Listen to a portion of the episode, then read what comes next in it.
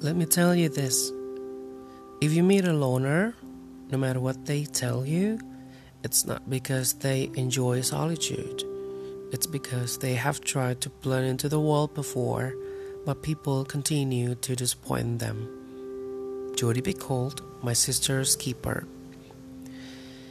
Hai guys, selamat datang di podcast Story Voice sama gue Christian. Dan ini adalah episode kelima yang sebenarnya gue bingung. Ini mau dilanjutin podcast episode selanjutnya dengan tema apa, tapi akhirnya ketemu juga. Soalnya awalnya tuh agak ngebetein juga sih guys, karena kok gak ada yang benar-benar nempel gitu ya dan ngena untuk dibahas. Udah record beberapa kali tapi tetap aja gak nemu feelnya. Frustasi not so much but a little. Akhirnya gue pikir ya udahlah, tunda dulu. Sampai akhirnya yaudah, gue putuskan untuk ini dia temanya. Apa sih pembahasan kali ini? Gue mau highlight nih gede-gede kalau bisa di telinga lo semua yang lagi ngedengerin ini, terutama para jombloan-jomblowati atau siapapun mungkin yang lagi merasa seperti ini. Judulnya adalah kesendirian. Tapi bingung sebenarnya, jujur bingung banget mau bahas kesendirian dari sisi apa nih. Soal kehidupan masyarakat jombloan-jomblowati itu tadi yang kalau ke kondangan harus rela dikata-katain orang karena datangnya sendirian. Ini bukan curhat loh ya. Atau mau kemana-mana juga sendiri gitu. Misalnya lunch sendirian di restoran, gak ada yang bisa diajak ngobrol. Apa kayak gitu. Soalnya menurut gue kesendirian itu bukan soal lo punya teman 2, 3, 4 atau lebih. Lu punya teman ratusan kayak lapisan wafer itu juga kalau kesendiriannya mampir ya mampir aja. Kesendirian gak bisa dihalangin mau datangnya kapan guys.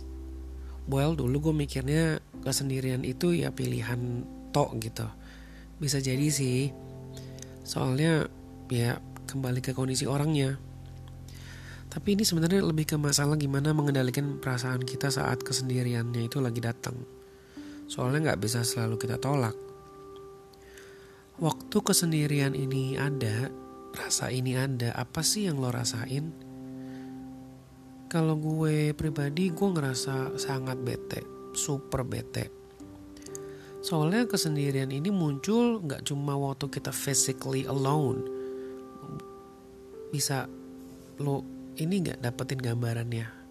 Kesendirian ini datang gak pada saat lo lagi sendirian di kamar lo, and then you feel empty or lonely gitu, gak gitu.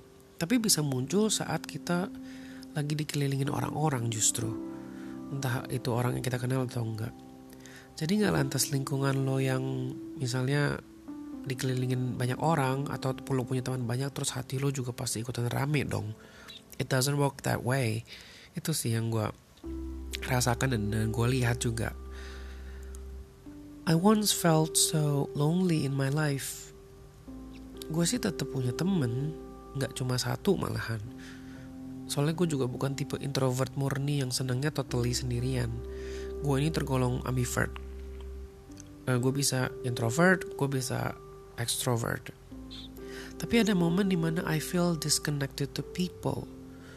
Ada momen yang bikin gue suka bingung kenapa gue gak bisa cari mereka, atau ketika misalnya gue cari mereka, ternyata merekanya gak bisa diganggu, sibuk, dan akhirnya gue jadi yaudah memaklumi, bahkan kadang-kadang jatuhnya jadi takut ganggu mereka gitu guys. Do you know what I'm saying? Pernah ngerasa gitu gak? Coba deh lihat lebih jauh ke hidup kita nih. Coba telusuri baik-baik. Lo pernah gak sih ngerasain itu? Atau justru lagi ngerasain itu sekarang? Kalau lagi ngerasain, ya semoga ini dia podcast yang tepat buat lo. Kalau belum, percaya deh, itu masa akan datang kok. Ini bukan gue nakut-nakutin atau berpikir negatif ya, tapi memang akan datang. It's about the phase, the level of life yang everyone is going to experience whether they like it or not. Karena kita tuh cuma manusia, dan rasa kesendirian adalah salah satu hal yang pasti datang, dan malah harusnya tuh buka mata kita kalau kita gak akan pernah tahu apa yang akan terjadi di masa depan. Itulah bentuk ketidaksempurnaan kita sebagai ciptaan Tuhan. Yang namanya manusia itu tadi. Kita boleh berharap jalan hidup kita mulus terus, and there's nothing wrong with that. Tapi realitasnya kan gak gitu. Sometimes hidup kita harus diuji, harus dites. Apa di dalam hidup ini kita tuh udah cukup kuat atau belum? Apa mental kita udah siap untuk mengalami sesuatu yang terjadi di luar kendali kita? Apa kita bisa berdiri tegar tanpa menyalahkan kondisi atau bahkan menyalahkan Sang Pencipta? Gue mulai percaya bahwa kesendirian adalah bagian dari tes itu, guys. Gue tahu sih, buat sebagian orang mungkin kesendirian adalah pilihan. Mungkin juga ada yang menganggap itu aib, dalam tanda kutip nih aibnya ya. Kalau yang bentuk kesendiriannya adalah jomblo kayak gue saat ini, mungkin bisa malu kalau udah lama gak punya pasangan. Well, gue udah single selama almost 11 tahun. I'm okay, it's okay gitu kan. Tapi juga kan bisa juga ada orang yang ngerasa resah kalau dituntut untuk punya pasangannya harus umur segini, harus ini, harus itu gitu. Pusing. Tapi bukan cuma persoalan soal jomblo gitu doang sih kalau gue lihat ya. Dalam aspek kehidupan lain kita mungkin juga berlaku hal yang sama. Tapi gimana sih respons kita nih waktu kesendirian itu lagi bertamu nih, tamu gak diundang gitu. Awalnya gue bingung, gue gak tahu, gue uring-uringan, sampai salah ngomong tuh.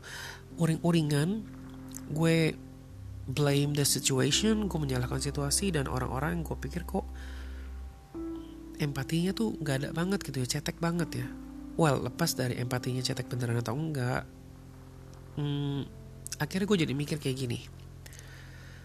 At the end of the day, pada akhirnya kita semua memang akan kesendirian kok. Entah karena ada masalah atau memang itu pilihan kita. Entah karena kehilangan hak dalam hidup kita untuk dapetin apa yang kita mau. Dan pokoknya tuh banyak banget alasan di luar sana, tergantung siapa nih kita dan apa yang Tuhan lagi ajarin buat diri kita, guys. Soalnya kalau bicara yang lebih jauh lagi tentang kematian misalnya, hari itu kan ketika kematian itu datang juga kita pasti akan sendirian dong, ya kan? At some point justru kita diizinkan untuk mengalami kesendirian. Tapi buat apa? Supaya kita bisa berhenti sejenak, buat istirahat, guys. Supaya bisa nafas dulu. Jadi kita bisa lihat bahwa ada sesuatu yang perlu kita benahin nih, kita perbaikin, kita pelajarin. Makna dari kesendirian itu ternyata gak cuma sekedar persoalan jomblo atau gak dapat jodoh. Buat gue ya, percuma juga dong punya pasangan kalau gak berguna buat keluarga lo atau orang sekitar lo. Jadi kadang lebih baik ya memang sendiri aja, atau nikmatinlah kesendirian itu, supaya kita bisa siapin diri kita nih, guys. Belajar menjadi versi diri kita yang lebih baik. Walau gue tahu memang ada masa yang gak enaknya juga di waktu-waktu tertentu. Misalnya waktu lo stres, lo pengen cerita sama temen atau sahabat lo, tapi yang lo dapat justru mungkin penghakiman atau dia gak nunjukin empatinya. Dan akhirnya bukan sirna beban hati lo, malah nambah pula tekanannya. Nah ya udah, biasanya lo bakal sendirian aja kan. Lo cari tempat dimana lo ngerasa aman. Kayak gue awalnya marah gitu, cuma akhirnya gue belajar step by step to let go, untuk merelakan. Saat kita sendiri, kita baru bisa lihat tuh siapa aja orang yang berarti buat hidup kita, siapa aja yang memang beneran mau bareng-bareng kita. Yang gak kalah penting adalah untuk belajar tahu sebenarnya kita maunya apa sih, dan tujuan kita tuh apa. Kadang dalam keheningan gitu kita baru bisa sadar. Kita sering terdistraksi sama atribut kesendirian yang biasanya diomongin dan dituntut orang-orang, tapi kita juga gak ngerti artinya, fungsinya apa juga kita gak tahu. Ditambah lagi mungkin juga orang-orang itu malah memperkeruh pemahaman kita, konsep yang ada di pikiran kita tentang pengertian dari kesendirian yang kita alamin. Cuma ya kenapa harus dialami? I have this theory tentang kesendirian, yaitu mungkin Tuhan tuh tahu kalau kita kuat meskipun kita sendirian, guys. Mungkin di pikiran kita ada pertanyaan why? Kenapa kok kita sedih banget gitu sendirian mulu? Ya mungkin juga ketika gue umur 26, 27, bahkan sampai pas kemarin 28 terakhir juga gue bertanya-tanya gitu, kenapa sih gitu? Kenapa gue harus sendiri? Why? Why me? Why now? Tapi menurut Tuhan, kalau di teori gue ya, justru menurut Tuhan tuh justru kita kuat bahkan ketika kita sendirian. Kalau orang lain mungkin udah bunuh diri atau you know doing anything that will harm themselves gitu. Tapi kitanya bisa kok.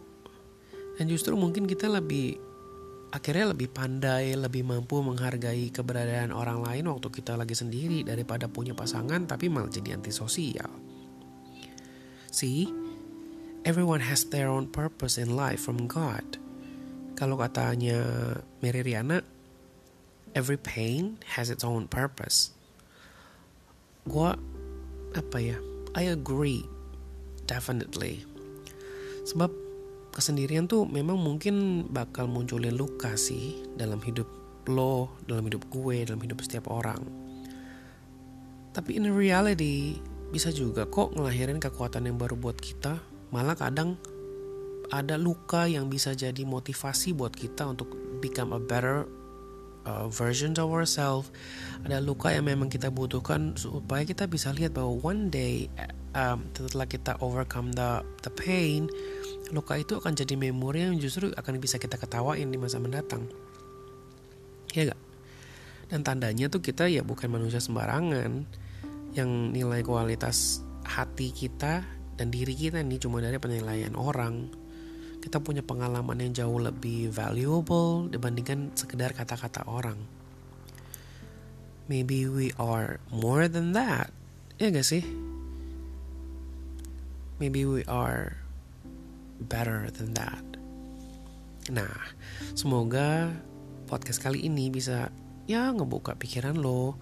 Bisa ngasih lihat lo bahwa kesendirian itu bisa dilihat dari sudut pandang yang lain yang juga mungkin bisa jauh lebih positif dibandingkan cuma jadi bahan ledekan atau sesuatu yang kayaknya negatif atau aib.